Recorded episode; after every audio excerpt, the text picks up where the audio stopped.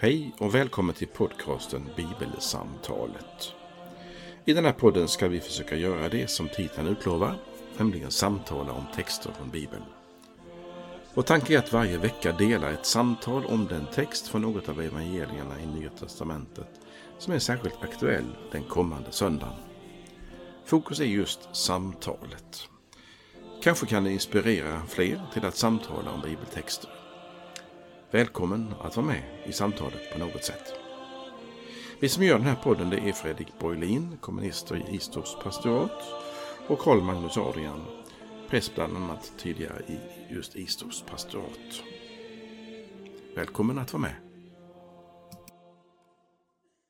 Nu sitter vi här och ska försöka oss på att samtala om och utifrån några verser i Matteus 6. Och det gör vi för att vi tar lite sikte på 23 söndagen efter trefaldighet. Och då har vi fått en överskrift som är Förlåtelse utan gräns. Vi är verkligen i slutet av eh, kyrkoåret nu, eller slutet av trefaldighetstiden och kyrkoåret. Och jag läser ifrån Matteus 6, verserna 9 till 15. Vår text idag. Jesus sade, så skall ni be. Vår Fader, du som är i himlen. Låt ditt namn bli helgat. Låt ditt rike komma. Låt din vilja ske på jorden så som i himlen. Ge oss idag vårt bröd för dagen som kommer och förlåt oss våra skulder, liksom vi har förlåtit dem som står i skuld till oss. Och utsätt oss inte för prövning, utan rädda oss från det onda. Ty om ni förlåter människorna deras överträdelser skall er himmelske fader också förlåta er. Men om ni inte förlåter människorna ska inte heller er fader förlåta er era överträdelser. Så lyder det heliga evangeliet. Lovad, Lovad vare du, Kristus. Kristus. Ja, vi närmar oss slutet av kyrkans år. Ehm, man kan säga att kyrkans år som slutar med domsöndagen och börjar med första advent eh, det är inte en kringla med två, eller en falukorv med två öppna ändar utan det är, det är två ändar som lite går ihop. Kristi ankomst och Kristi återkomst. Och slutet av trefaldighetstiden, alltså nu när vi liksom börjar ganska nära domsöndagen. Då är det teman och texter som liksom börjar närma sig detta med Kristi återkomst. Eh, nästa söndag, fast den söndagen infaller inte 24, då är det den yttersta tiden till exempel. Och idag handlar det om förlåtelse utan gräns. Det är ett inbjudande eh, utifrån att Kristus kommer åter. Och så får vi en jättevälkänd text idag. En text som vi inte kanske läser så jätteofta, men som vi säger ut i bön eh, i varenda gudstjänst. Eh, och så får vi den idag. Och så handlar det om förlåtelse utan gräns. Ska man säga något om sammanhanget? Vi är i bergspredikan i Matteus. Vi, eh, man kan säga att texten vi läser är Herrens bön med ett litet, ett litet påhäng. Eh, ett litet, kanske skulle vi kunna kalla det för villkor. Men vi kan ju fundera på om det är det eller hur vi vill uppfatta det här. Det är en kul sak att tala om ja. så småningom när vi kommer till slutet. Eh, men eh, vi ska börja i detta med förlåtelse. Alltså dagens text talar om detta. Eh, förlåtelsen idag beskrivs inte uttryckligen som gränslös. Men det talas heller inte om några gränser för den. Om man skulle vilja leka med orden lite. Eh, det tal, Jesus talar om förlåtelsens gräns vid ett tillfälle i Matteus 12. Att synda mot den heliga ande. Här nämns ju inget sånt. Eh, det finns ju en liten på slutet du sa nyss. Ja. Alltså om ni inte förlåter nej. så förlåter inte Fadern. Det är ju en... Nej, nej det, är, det är ju på ett sätt en gräns. Men det handlar med, eh, Nej, exakt. Men det är inte så att säga Eh, om vi tänker på detta i Matteus 12 när Jesus talar om att synda mot den helige Ande.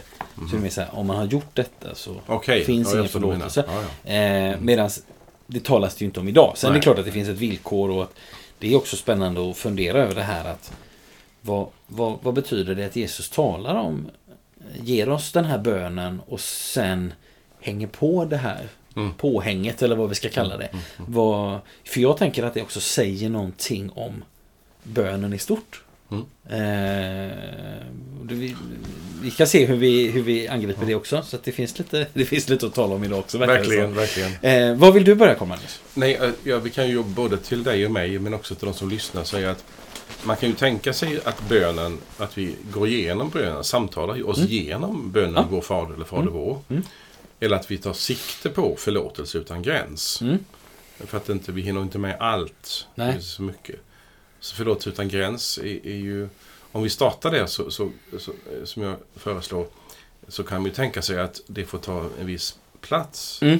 Och när vi tycker att när då räcker det, Mm. så kan man ju ta det från början. Men börjar vi från början i, i bönen Mm. så kanske inte vi kommer till slutet. Nej, det är kan sant. man tänka så? Eh, Man kan tänka så. Jag, jag vill eh, citera, jag vill lite fritt citera dig. Eh, eller jag vill citera din ande, så att säga. Och säga att, eller bara påminna om, för det här, det här är du ofta bättre på än mig, skulle jag säga. Att inte stanna för mycket vid överskriften, utan tala om texten. Det är ju bibelsamtalet och inte... Ja. Men, men jag tycker att man kan, jag tycker att, eh, jag, jag, jag bejakar din ordning. Mm. Eh, Nej, det tycker jag, jag tycker det är roligt för att eh, om jag får ta en parentes så här Ja. inledningsvis att eh, jag lyssnar ju på mer predikningar kanske än jag själv håller Mm. just nu. Eh, ja, åtminstone varit så ett tag. Och då är jag observant märker jag inte bara på, jag ber Gud varje gång att han ska tala till mig Mm. genom sin ande. Mm. Så det hoppas jag att jag är öppen för det. Mm. Inte sitta där och registrera saker och ting. nej, det. Och det gör jag ju. Mm. Eftersom jag håller på mycket med det här Mm. predikan som en form. Och Mm. som en, som en, ja, så är jag intresserad av hur, hur man gör, hur andra Mm. gör. Eh, och då är det så att, eh, att om jag ska vara generellt nu, nu blir det väldigt eh, ett brett spektrum. att Ibland när, man, när, predi, när präster och predikanter talar, predikar utifrån en, ett tema, till exempel eh, änglar eller, Mm. eller bön någonting sånt. Mm. Så är det liksom allmänt väldigt, eh, och det kan vara mindre bra eller bra eller jättebra eller Mm. ge mig mycket eller lite. Mm. Det värderar jag inte. Och sen efter ett tag så, så går predikanten, pastorn, in i texten. Mm. Eh, och då, då plötsligt handlar det liksom om Gud. Mm. Men innan har det handlat om oss. Mm. Man ska liksom orientera deltagarna så de först tycker att de känner sig, eh, känner att de är hemma. I, du förstår att det, att det handlar om dig och du. Mm. Så, och det blir ibland så mycket psykologiska finesser fram och tillbaka. Mm. Så jag blir så trött ibland. Men när man kommer till en text Mm. så har ju den liksom en bärkraft i sig själv. Mm. Även om predikanten inte är inspirerad eller predikans förberedelse inte var så bra. Mm. Så är ju texten att gå igenom den. Mm. Eh, Så att med det vill jag säga att, att en textgenomgång med tillämpningar är väldigt rolig att Mm. lyssna till. Mm. För då har man texten med sig och inte bara formuleringar kring ett tema. Men för att, alla, för att nu ha både hängslen och livrem. Mm. Jag har inget emot överskrifterna. Nej, nej. Men nej. ibland så kan de vara, liksom ge för mycket styrning åt allt. Ja, det kan de göra. Jag Ja. förstår. Jag håller med Ja. dig. Men man kan ju lugnt säga att, att förlåtelse utan gräns, det är Mm. ju väldigt bra. Mm. Väldigt bra. Mm. Eh, ska vi eh, ta sista delen? Så läser jag den. Mm. Eh, mitt bönen är förlåt oss våra skulder, liksom vi har förlåtit dem som står i skuld till oss. Mm. Och sen kommer den vi säga, en skärpning Mm. av det. Ty om ni förlåter människorna deras överträdelser skall er himmelske fader också förlåta er. Jag stoppar det ett ögonblick Mm. och bara formulerar mig fritt. Mm. Först eh, säger vi alltså, ber vi, förlåt oss våra skulder. Mm. Och då säger Jesus, om ni förlåter, Mm. alltså du och jag förlåter Mm. de som är skuld- skyldiga oss någonting. Så ska också Fadern förlåta oss. Mm. Eh, så att när vi ber bönen Gud förlåt oss, så svarar Gud Karl Magnus, nu ska du förlåta också dina. Mm. Han möter mig med det. Mm. Och så tillägger Jesus, men om ni inte förlåter människorna Mm. så ska inte heller er fader förlåta er. Mm. Då skärper han det här. Mm.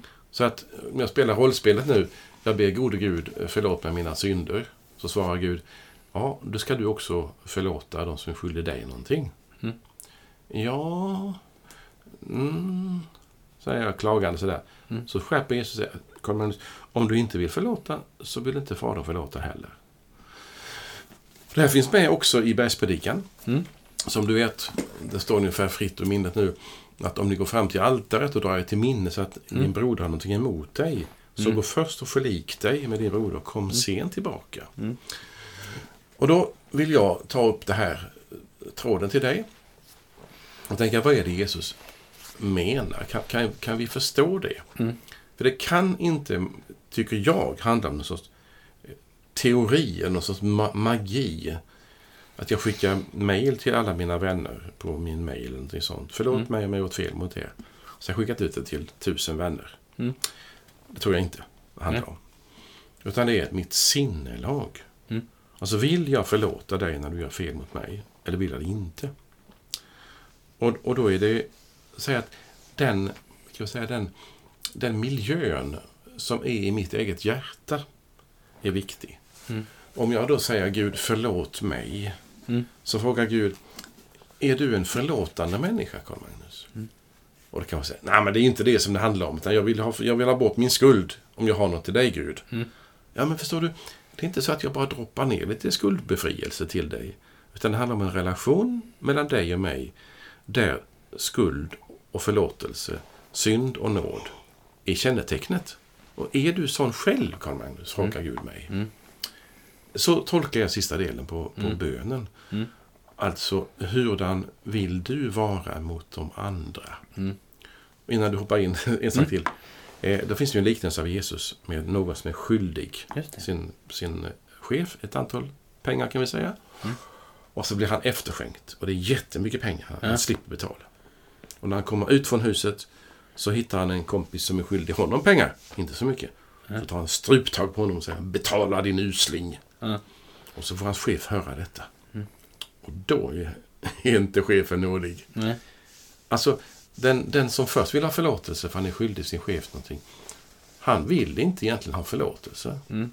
Han vill bara bli av med sin skuld. Mm. Han, är ingen, han är ingen förlåtande människa. Han är inte en, det är ingen miljö hos honom som, som vill leva i, i förlåtelse, bekännelse och förlåtelse, Mm. synd och nåd. Utan han vill ha någon sorts biljett till att slippa ha skuld. Mm. Eh, och därför är det så kul, helt fel ordval tyvärr, det är så stort att Jesus tydliggör, inte villkoret bättra dig, var god, gör aldrig fel, utan vill du förlåta? Det här måste ju handla om mitt sinnelag mot dig, Mm. eller mot en annan människa. Mm. Det var min eh, upptakt till, till textens avslutning. Mm. Och då tycker jag, då skulle jag vilja sätta bara liksom eh, göra en liten påminnelse om att eh, eller så att detta, alltså att Jesus förtydligar någonting vilket han ju gör med sitt, det här lilla påhänget som vi kan kalla idag Ja. efter själva bönen. Mm, mm. Eh, så är det ju samtidigt så att i, redan i själva bönen så finns ju detta med. Liksom, förlåt oss våra skulder så som vi har förlåtit dem som står i skuld till oss. Just det. det vill Just säga det här, Jesus han, han, han stryker under någonting men han så att säga han stryker under någonting som redan står, om du förstår vad jag menar. Varför skär- skärper han just den bön, delen av bönen? Ja, det kan man fundera på. Förlåt, jag avbröt dig. Ja, nej. Nej, men alltså, det är, det är en ytterst relevant fråga. Eh, nej, men vi ska komma ihåg det att och nu finns det ju säkert, eh, jag tänker på enskilda människor, kanske någon som lyssnar eller sådär. Alltså att det, det, det finns, man har- har, varit med om eller utsatt andra för saker som man eh, upplever är så svåra. Liksom. Och hur ska jag kunna förlåta detta och detta? Eh, men redan, redan i den bönen som Jesus lär sina lärjungar så finns detta med. Liksom vi har förlåtit dem som står i skuld till oss. Mm. Eh, sen är det klart, Jesus stryker under det. Varför gör han det? Eh, jag kommer att tänka på, nu ska vi se här om du kan hjälpa mig att hitta det stället, Carl Magnus. Ehm, jag vill minnas att det är när Jesus talar om att eh, den som har tro som ett senapskorn Jamen. eh, ska kunna flytta berg eller eh, s- skicka upp träd, kasta det i havet eller berg ska kasta sig i havet eller vad det är. Eh, och sen direkt efter det så börjar Jesus tala om förlåtelse igen. eh, ska vi helst inte sitta här och säga jag har för mig att, att vi, jag har för mig att eh, eh, det står någonstans. Men, men eh, Varför tänkte du på detta? Alltså, Jo, för att när Jesus, Jesus på det stället talar om att detta är så svårt eh, så eh, jag får nästan slå, försöka slå upp det här. Men, men du, ditt citat handlar ju om att om ni har tro som ett senapskorn kan ni Mm. säga till detta berg flytta dig och det ska göra det. Ja. ja. Det handlar om tro. Mm. Det handlar ju inte om förlåtelse utan gräns. Nej. Nej. Eh, men men det, det är ett försök till svar. Eh, det är ett försök till svar på eh, varför, för, varför stryker Jesus under just den här bönen? Jo, för Aha. att, för att Jesus kan på ett annat ställe tala om eh, kan på ett annat ställe tala om att eh, om du har bara lite tro så ska du eh, så kan du göra så här och så här och flytta berg. Mm. Eh, och sen går han direkt över till att tala om förlåtelsen. Det vill säga, det här är så, det här är så svårt för oss. Så det är därför, det var dit jag ville komma. Det här är så svårt för oss med förlåtelsen att, att låta den liksom vandra vidare. Ibland i alla fall. Så det är därför Jesus måste inskjuta för ett förtydligande just där. Aha, aha.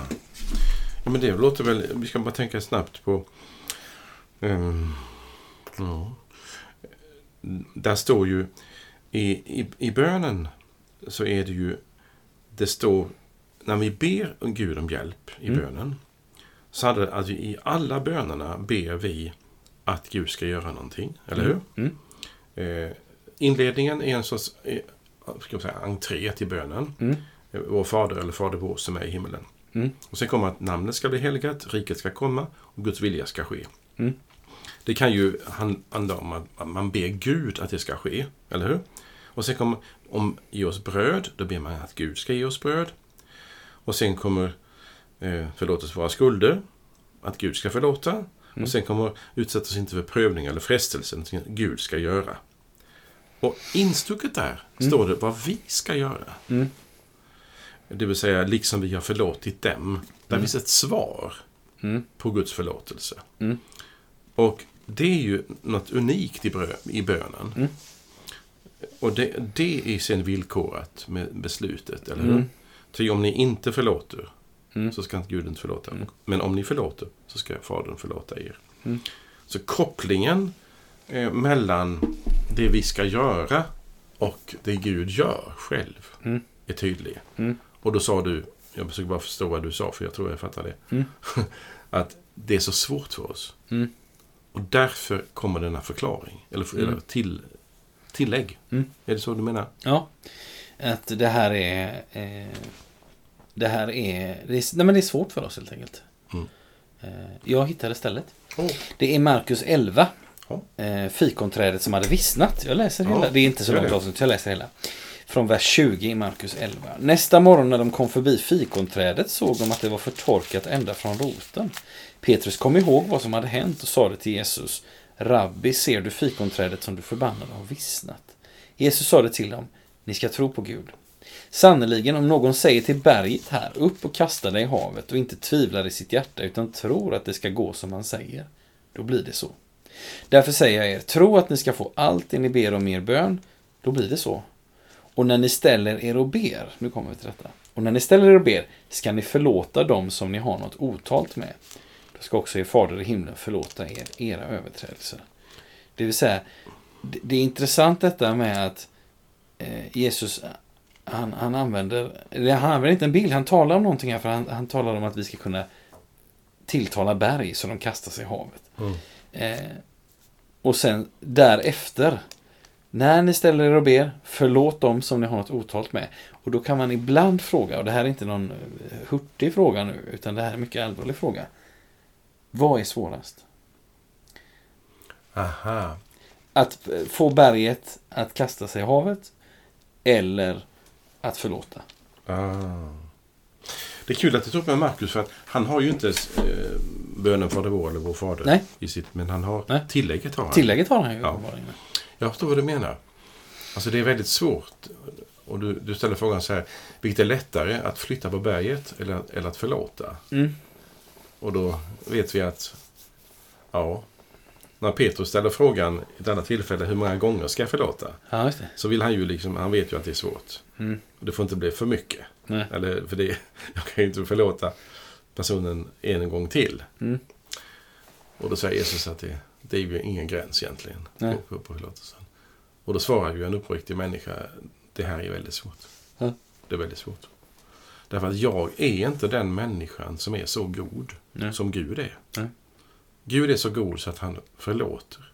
Det är hans, både hans karaktär och att han gjort det möjligt med förlåtelsen därför skulden är betald genom Kristus. Så är det ju. Skulden är avskriven. Mm. Och då kan ju Gud också tillsäga oss förlåtelsen. Mm. Vi kommer till det sen. Men att det är viktigt att, att förlåtelsen noteras att för Gud är det ju jag ska inte säga att det är svårt för Gud att förlåta. Ehm, Men det är ju, det är ju så mycket om det i, i, i bibeltexter och i vår, våra gudstjänsttyper också. Medan det som vi tar fasta på just i detta ögonblick är väl vår svårighet att förlåta. Mm. Eller hur? Mm. Och det var ju intressant, tycker jag, att ställa frågan till dig. Jag kan Mm. göra det. Mm. Eller du till mig. Mm. Eh, varför har vi svårt att förlåta?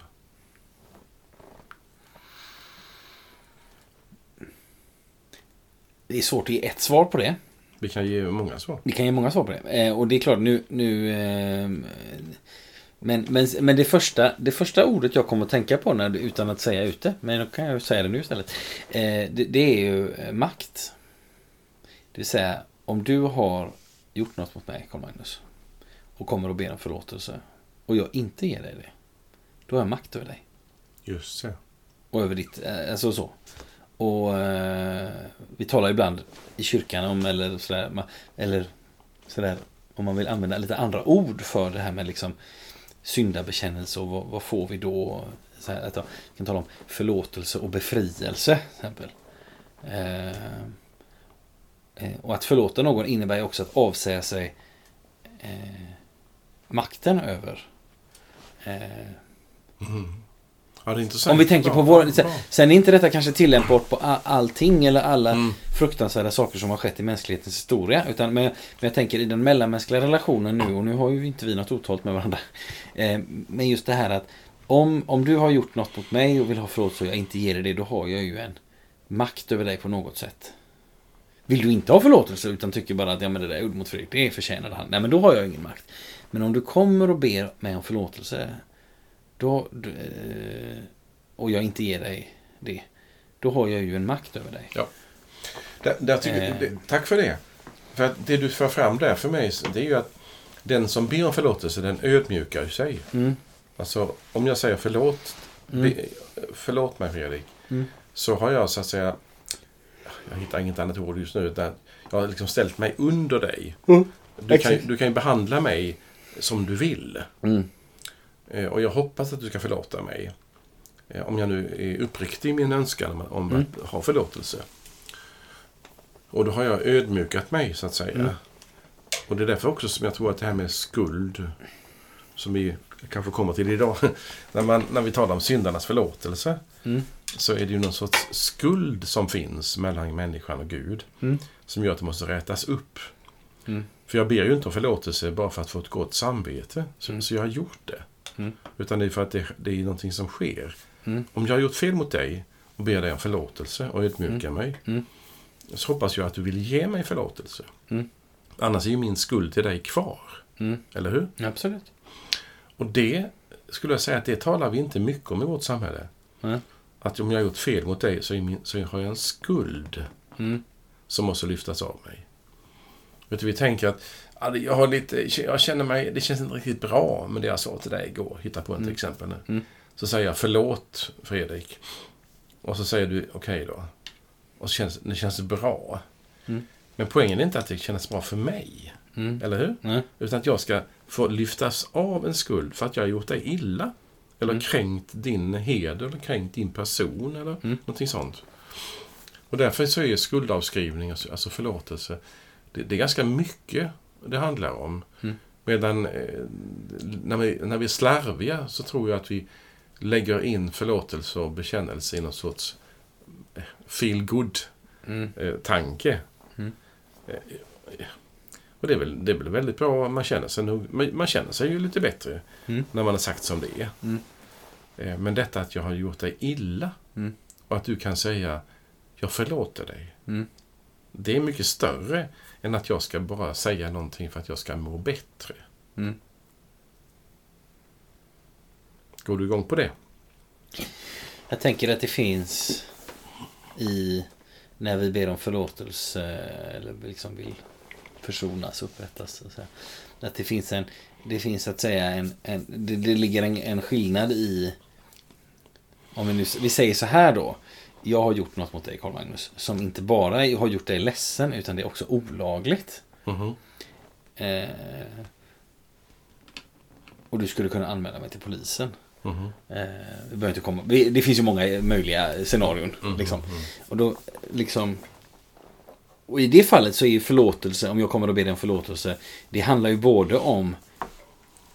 Då behöver man ju navigera i det och säga hur mycket är jag rädd för att behöva sitta i fängelse? Mm-mm. Och hur mycket är jag ärligt och uppriktigt eh, intresserad, Jaha. intresserad av att jag liksom... Förstår du vad jag menar? Ja. Är, jag, är jag rädd för straffet eller är jag, längtar jag efter upprättelsen? För din, för din del att jag så att säga, jag har tagit mig friheter mm, med dig eller Mm. med din egendom eller vad det kan vara. Eh, stulit din bil kanske. Eh, är jag mest rädd för att behöva sitta i fängelse? Ja, det är så dåligt och Mm. det är så jobbigt där. Och, eller, eller, är det, är jag, eller är det så att säga dig jag vill? Ja. Eh, Mm. Se, jag är med. Ja. Sen kanske vi ska förtydliga en sak. Vi pratar ju om både att be om förlåtelse och att få Mm. förlåtelse. Mm. Men det Jesus villkorade är ju om ni inte förlåter. Mm. Alltså om jag då säger till dig förlåt mig Mm. och du säger jag, jag förlåter dig inte. Mm. Det är ju det som är Mm. exemplet i texten. Ja. Eh, man skulle kunna tala en del också om, om att om jag har gjort fel, Mm. alltså Karl Magnus mot Fredrik, eh, så ska jag då be om förlåtelse. Mm. Men det tar inte Jesus upp. Nej, just det. Utan det är den som inte vill ge förlåtelse. Nej.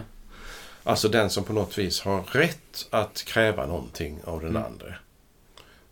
Jag uttrycker mig lite fyrkantigt kanske. Mm. Alltså jag har, gjort, du har gjort, jag har gjort fel mot dig. Mm.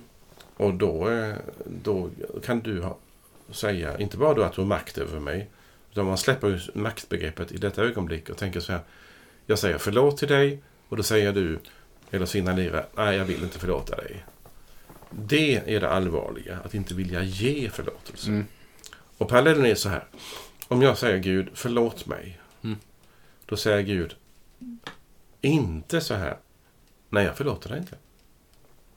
Utan då säger jag, förlåter dig. Eh, och sen är frågan, eh, när jag då uttrycker, jag vet inte vad jag ska hitta uttrycket. När jag då håller på att lära mig att be om förlåtelse. Mm. Jag, tycker, jag tycker att det är en, en, någonting att, att lära sig. Mm. Alltså att vilja ha det rätt ställt, både med Mm. Gud och med människor. Mm. Och det kan vi väl tala några, några meningar om kanske. Mm. För det ligger ju liksom underförstått här. Mm. Inte bara att vägra att ge förlåtelse. Ja. Utan också att vilja så att jag har det rätt ställt. Mm. Och det tycker jag däremot bönen tar upp. Och förlåt oss våra skulder. Mm. Om nu vi ber den bönen och menar någonting med den. Mm. Så betyder det att jag vill bli skuldfri mot Gud. Mm. Alltså jag, jag, jag ödmjukar mig under Gud. Jag vill Mm. det. Och min fortsättning på den meningen är att hur ska jag förstå att jag behöver be om förlåtelse? Hur ska jag lära mig att Mm. bedja om förlåtelse eftersom Gud vill förlåta mig? Mm. Eh, Tycker du att det är långsökt i sammanhanget att, att ta upp det temat? Nej, det tycker jag inte. Eh, Jag har väl inget direkt svar på, eh, på, på din fråga. Nej. Men, men jag, jag tror att eh, när vi... När liksom Jesus ger oss och i, i när, när Lukas berättar om hur Jesus eh, ger lärjungarna eh, Herrens bön. Så, så står det innan så här att lärjungarna sa att Herre lär oss att be liksom Johannes döparen lärde sina lärjungar att be. Det, alltså det. eh, det, det är väldigt tydligt att de, de till och med frågar hur, hur ska vi be? Mm, Liksom. mm, mm. Och då får vi i den bönen som ju då kyrkan och många kristna verkligen har tagit fasta på. Mm. Det är så här, vi ber den här varje dag, vi ber den i gudstjänsten, vi ber den Mm. i ja, vid andra tillfällen. Ja, eh, kanske ja. i våran morgonbön eller aftonbön Ja, eller både och. Och, och då Jesus han ger oss den här bönen som både handlar om förlåt oss våra skulder. Eh, det vill säga det är en förlåtelseskola. Att jag får liksom stava på det om och om igen. Och för den som hör detta första, första eh, gången eller tionde gången eller hundrade gången, det är ju olika för oss. Eh, det, det är, det den man stannar till inför. Eh, man kanske inte stannar till inför någon av bönerna i, i Herrens bön så att säga. Men den finns där likväl för att vi ska stanna till vid den. Liksom vi ska stanna till för eh, liksom vi har förlåtit dem som står i skuld till oss. Har jag gjort det? Mm. Ehm, eller vad, det kunde man ju ha som en, en, eh, som en liksom ett test för sig själv. Om jag bara ber, och nu är det svårt för, om jag, eller man kan tänka tillbaka, när jag ber vår fader eller fader vår. eh, Är det någon bön jag särskilt stannar till vid? Sen kan man ju ha en övning i att, nej men jag, jag ska stanna till inför varje, eller jag ska stanna till inför en och nästa gång stannar jag till för nästa och så vidare och reflektera Mm. över det. Men, men om man skulle se, liksom i backspegeln, är det någon bön jag, jag särskilt stannar till för eller tar en liten paus och, Mm, och låter mm, tanken liksom vandra? Eh, eh, för jag tänker att det, det är ju det här med liksom att Jesus talar om han ger oss den bönen som som vi ska be. Liksom, eller Ja. mönstret för all bön. skulle man kunna tänka. Och då är det också så att säga min förlåt, alltså att, att, att jag ska förlåta. Mm. Det finns med på daglig basis. Det är inte bara någon viss botdag eller, Mm. eller i kyrkans år. Då, då, då, nu ska vi, kära församling, tänka lite granna på att vara lite generösa här. Utan det här är någonting som liksom Jesus har gett oss bönen framför andra. Mm. Just det. Just det. Ehm, Och det, jag tar fasta på en sak här som du nämnde. Och det är att bönen är... Så det är ju en, det är en rabbelbön, skulle Mm. någon kanske säga. Mm. Den kan jag utan till. Mm. När som helst kan du väcka mig så kan jag den. Ehm, Den som vill ha hjälp med bönen Fader vår och inte bara det vi pratar nu om förlåtelse som vi Mm. fokuserar på speciellt Mm, idag. mm, Den kan ju läsa i, till, i psalmboken. Mm. Eh, Långt bak, precis innan ordningen för gudstjänster kommer, Mm. så finns Luthers lilla katekes. Mm. Och där finns eh, alla bönedelarna. Mm. Kort förklaring, kort kommentar. Och det är ju ett sätt att, som du sa, ta liksom en bön i sänder. För det vore ju bra också att tänka så här att, att om, om vi till exempel tar med oss nu efter detta samtal att du och jag eh, spanar för oss själva och tar fasta på bönen och förlåter oss våra skulder Mm. som vi också vi förlåter varandras. Mm. Om det blir liksom det jag mediterar över idag mm, kanske så får jag säkert en massa associationer. Mm. Och när jag gör på det sättet med bibeltexter, att jag tar liksom en liten bit i sänder, Mm. då far jag ut i, åt olika håll. mm, Om jag tar exemplet här nu, det vi pratar om idag, med förlåtelsen, så tänker jag, förlåt oss våra skulder. Och då börjar jag fundera på, vad, har jag skuld till Gud? Mm. Vad, är, vad är skuld till Gud för någonting? Ja, så börjar jag tänka på det. Och sen, hur får jag veta vad jag har för skuld till Gud? Mm. Och om jag nu får veta vad jag har skuld till Gud, vad ska jag göra med den skulden som jag känner, Mm. vet, Mm. anar? Och då innebär det praktiska som vi tillämpar i själavården och i, i biktsammanhang, men också i, i den enkla själavården som Mm. handlar om att vi ska få hjälp med vårt andliga liv. Mm. Eh, Och det finns ju ett ord som jag ofta eh, funderar på, i, som är användbart även här, och det är Mm. min, min vilja till uppriktighet. Mm. Och nu ska jag vara personlig om våra gudstjänster. När vi har gudstjänst så är det ofta så att efter en inledningssalm eh, så kommer det en syndabekännelse. Mm. Så är det i våra sammanhang ganska ofta. Mm. Eh, Och då är det ibland en kort introduktion till någon sorts syndabekännelse. Eh, Och då tänker jag, antingen gör vi så då att vi vet om att människan är syndig. Mm. Alltså det allmänna syndabegreppet. Mm. Jag är inte felfri. Alltså säger jag Gud, förlåt mig mina synder, mina skulder. Mm. I allmänhet. Och det tycker jag inte alls är fel. Mm. Och ibland så blir jag påminn om den och den synden. Mm. Det är det som var fel. Mm. Och då får jag nämna det. Men har jag inget speciellt att nämna, som jag inte kommer på i ögonblicket, när jag sitter där i kyrkan eller, eller ber det hemma, så ska jag inte leta efter någonting speciellt. Mm. Utan då får jag tänka, ja, låt oss säga så att, kommer du inte på någon synd så säg som i Fader vår. Förlåt mig mina skulder. Men det är inte så bra, tror jag, att det blir liksom inflation på detta. Ungefär som att, t- läs nu din, din syndabekännelse. Därför att det är så starka ord. Man ber ju om förlåtelse för någonting som hindrar relationen. Och därför kan jag tycka ibland, och därför är min personliga sak, ibland så tycker jag att det här med syndabekännelse i kyrkan är knepigt. Ehm, därför att den behöver en introduktion på något vis ibland. Mm. Men i medvetandet hos oss om att vi är människor som inte är syndfria Mm. så är det gott att få säga rent allmänt Gud, förlåt mig att jag inte är fe- felfri. Förlåt mig mina Mm. synder. För jag har ett ansvar för, för mig själv, ju, Mm. hur hur jag är, vad jag gör. Men det är inte så lätt idag att kommunicera i vår samtid Nej. om synd och skuld, för att Nej. tala med små bokstäver. Mm. Det är ju verkligen inte lätt. Nej. Och då kan det allmänt bli så här konstigt. Jag har varit med om det själv för många år sedan. Jag ska inte ta exemplet just nu. Men där personen hade missuppfattat totalt det här med synd och skuld. Eh, För det sa personen sen också till mig. Eh, nämligen att det var en allmänt... Måd, han mådde inte bra. Mm. Eller hon. Ja. Mådde inte bra. Och tog fram det som ett... Ja, jag mår inte bra. Förlåt mig Jesus. Mm. Nej, men det är ju inte det. Han, förlå- förlåt, han, han Nej. inte förlåta att du inte mår bra. Nej, nej. Utan gå och sov istället en timme eller ät Ja. en bit mat eller så. Ja. Eller ta en Alvedon eller någonting sånt. Ja. Men synd är ju synd och skuld är ju skuld och inte Mm. liksom allmänt eh, godtyckligt, eller hur? Nej, just det. Nej. Och det kan jag tycka ibland att hur ska vi hjälpa, hur ska vi hjälpa andra hur ska jag själva få Mm. hjälp av att det blir någonting av det här? Mm. Förstår du mig? Ja, alltså du, du, om jag förstår det rätt så det, vad det handlade om i den situationen var att en människa på något sätt ville ta ansvar för någonting som inte var personens ansvar. Ja, Eh, Alltså, jag menar om jag må, ja, jag behöver inte vara för tydlig? Alltså, nej, nej, nej, nej. nej, ja, nej. det är bra. Ja, det är bra. Eh, och det är därför, det, bara när vi ändå pratar om gudstjänstens inledning, det är också därför vi har momentet Kyrie.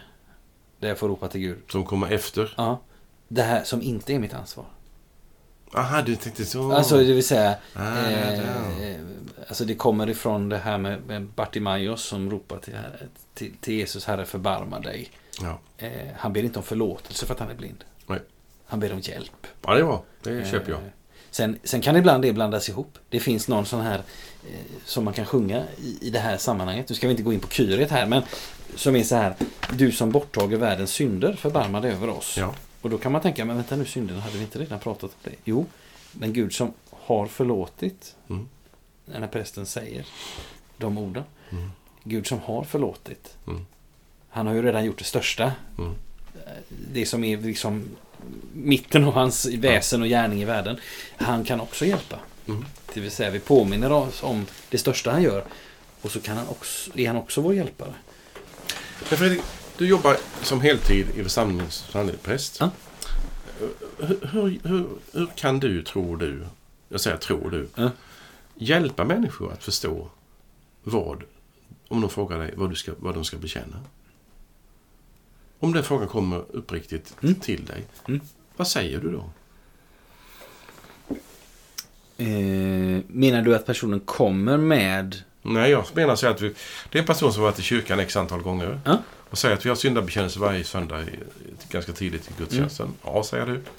Så, men hur ska jag veta vilka vad för synd jag ska bekänna? Ehm,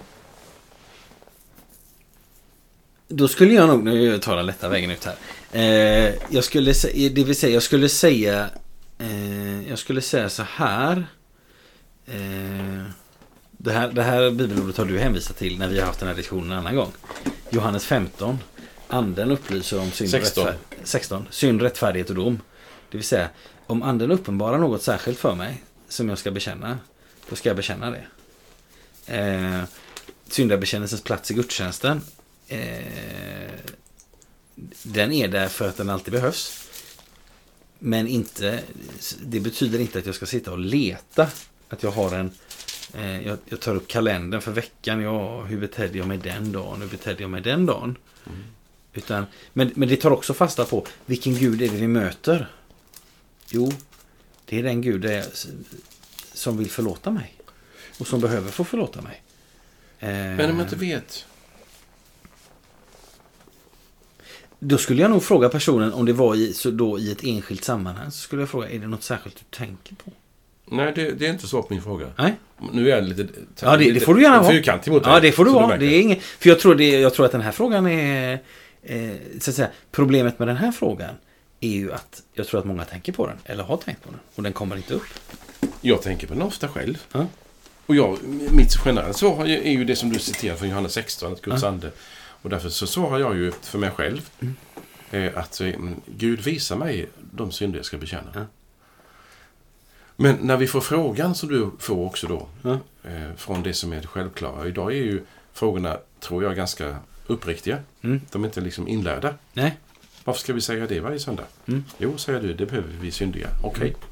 Hur får man veta det då? Och, och det jag letar efter, det är ju... Det finns ju i kyrkans tradition goda försök till svar på det här med Mm. vad, vad, vad, hur Gud upplyser om synd. Ska Mm. vi säga så? Mm. Mm. Och det, det är det jag skickar frågan till dig. Hur Gud upplyser mig Mm. om vad som är synd. Det gör han genom ordet, tänker jag. Alltså bibelordet. Ja. Eh, Och när du är konkret, hur, hur, hur tacklar du det då? Du menar när jag är konkret? I, det, i svaret? Alltså, jag ska hänvisa inte, till inte ett- bara ordet, utan... Jesu, under, Jesu undervisning. Okej. Så du menar att i Jesu undervisning så, så upptäcker man hur man inte är till exempel också? Menar du så? Ja, till exempel. Ja. Jesus, alltså jag tänker på det som vi har pratat om idag. Eh, om ni har tro som ett senapskorn, säg till det här berget och kasta det upp och släng det i havet. Mm. Eh, och när du ställer dig och ber, förlåt de människorna. Och då tänker jag så här, då tänker Fredrik så här. Tänk om jag skulle åka upp nu till Öxnevalla då, jag bor ju i Horred och så skulle jag åka upp till Sitons kulle och så skulle jag säga till Sitons kulle och kasta sig i Västra Öresjön. Mm. Eller i- ute i Kattegatt. Oj, jag skulle ju bli känd då om jag gjorde det. Men det är lättare för mig att, att det är liksom lättare för mig att, att, att direkt gå till den tanken än att vilka människor behöver jag förlåta? Jo, men jag, nu får jag, jag frågar inte om det ju. Nej, okej. Jag frågar hur jag får reda på mina synder som jag ska bekänna. Och då säger du, vet du vad bra svar också för mig? Att Jesu undervisning, du, du ser där. Mm.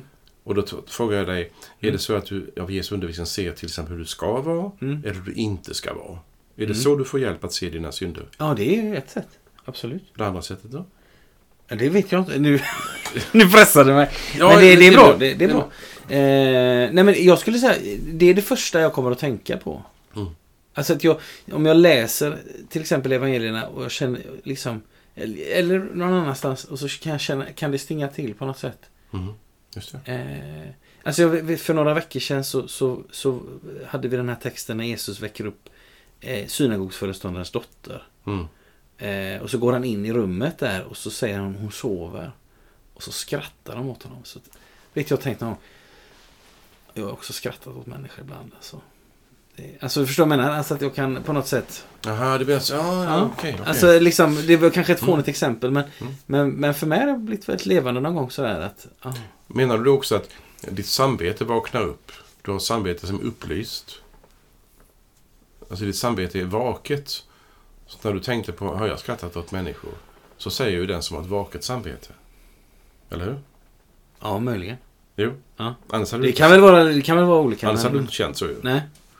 Alltså du är observant på hur du lever. Mm. Och då, då, får, då tolkar jag som att får ha- man får ha en referensram. Man får ha liksom något att jämföra. Mm. Så att inte jag tar miste. Mm. Jag kan ju eh, be om förlåtelse för att jag sa- Fredrik lite för snabbt. Mm. Det är ingen synd. Nej, nej. Man får liksom få någon, någon måtta på vad samvetet hjälper mig med. Ja. Du måste inte säga Fredrik. Utan du kan säga Fredrik. Alltså det är ju inte synd. Nej, alltså, nej, nej, nej, nej, inte nej. alls. Alltså samvetet måste vara, vara vaket men inte överkänsligt. Mm. Ja. Och när då, när då man upptäcker sin synd. Och det finns ju exempel Mm. som du har också eh, i tankarna kanske från evangelierna. Det går ifrån mig, jag är en syndig människa, säger någon som, Mm. som möter Jesus. Och eh, man, får liksom man, man känner inte sina synder förrän på något vis man får dem upp, får upplyst att man Mm. är en syndare. Mm. Ehm, Och det är väldigt gott eh, att fundera vidare på. Min fråga är ju ställd inte bara till dig eh, Mm. som en, för att komma åt dig utan lika Mm. mycket till mig själv. Kan jag när jag undervisar och har gudstjänst och har skriftermål in- innan syndabekännelse. Hur ska jag hjälpa den som jag undervisar Mm. att få upptäcka det här? Mm. Och jag tänker ofta att man, man kan inte gå och dra och ta alla buden och räkna upp dem. Därför att det, det, det är knepigt med det. Mm. Av den enkla anledningen att, att bud ska ju tolkas också. Medan Jesus i, i sin undervisning är han Mm. ofta väldigt konkret. Mm. Eh, han är på ett visst sätt mot en människa. Mm. Han öppnar upp för någonting. Och, eh, alltså det finns någonting i Jesu undervisning som verkligen öppnar upp för att Mm. du ska imitera Gud. Det är Matteus eh, 5, 48. Var fullkomliga som är det himmelske fader är fullkomlig. Mm. Alltså, spegla dig mot Jesus. Mm. Så tänker jag mot mig själv just nu i detta ögonblick. Mm. Och se, är du sån? Nej, jag skulle vilja vara sån. Mm. Och så, då får du liksom be om förlåtelse för det som inte stämmer. Mm. Eh, så att du blir lik. För, det, för när, när man får förlåtelse så blir man ju så att säga, man blir tvättad ren på något vis från någonting. Mm. Och den som är förlåtande, för, som är förlåten, den blir ju förlåtande. Mm. Det, är upp, det upptäckte vi idag. Mm. Det vill säga, jag är, jag är mild mot dig. Mm. Om jag själv har fått mycket förlåtet så vill jag förlåta dig, Mm. eller hur? Mm. Eh, Så att jag blir, jag blir mild i mitt hjärta när han har förlåtit mig. Alltså det sker någonting med mig och i mig Mm. när jag får förlåtelse. Mm. Inte bara tjoff, nu har du sagt det. Utan det sker någonting i mig. Mm. Så att jag kan bli en förlåtande människa. Mm. Och då, om jag förstår det rätt, nu ska vi gå in för landning här. Ehm, om jag förstår det rätt. Eh, det vill säga att ta emot, för nu har vi, vi har ju stannat ganska länge vid idag det här, alltså Jesu påhäng så att säga. Det är ju egentligen bara det vi har pratat om på ett Ja, sätt. det. Eh, och det är inte fel, absolut inte. Ehm, men det vill säga, vi, vi tänker på detta som, och det gör vi rätt i, till viss del. Eh, eller så här, vi tänker rätt om det. Det säga, här, här skärper ändå Jesus någonting. Här ställer han ändå upp ett krav. Ja. Det, det, så är det. Så är det ju. Men, men jag tänker att de här raderna, alltså ty om ni förlåter människorna och så vidare, allt det som inte är Herrens bön, Mm. är ju lika mycket en beskrivning av vad vill Gud göra?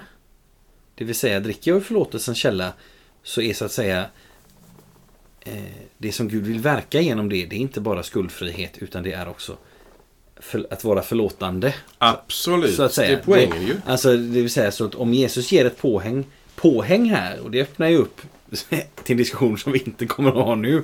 Eh, men det öppnar ju upp för att de här sista raderna, det talar om Guds krav men också om Guds verk i oss. Absolut.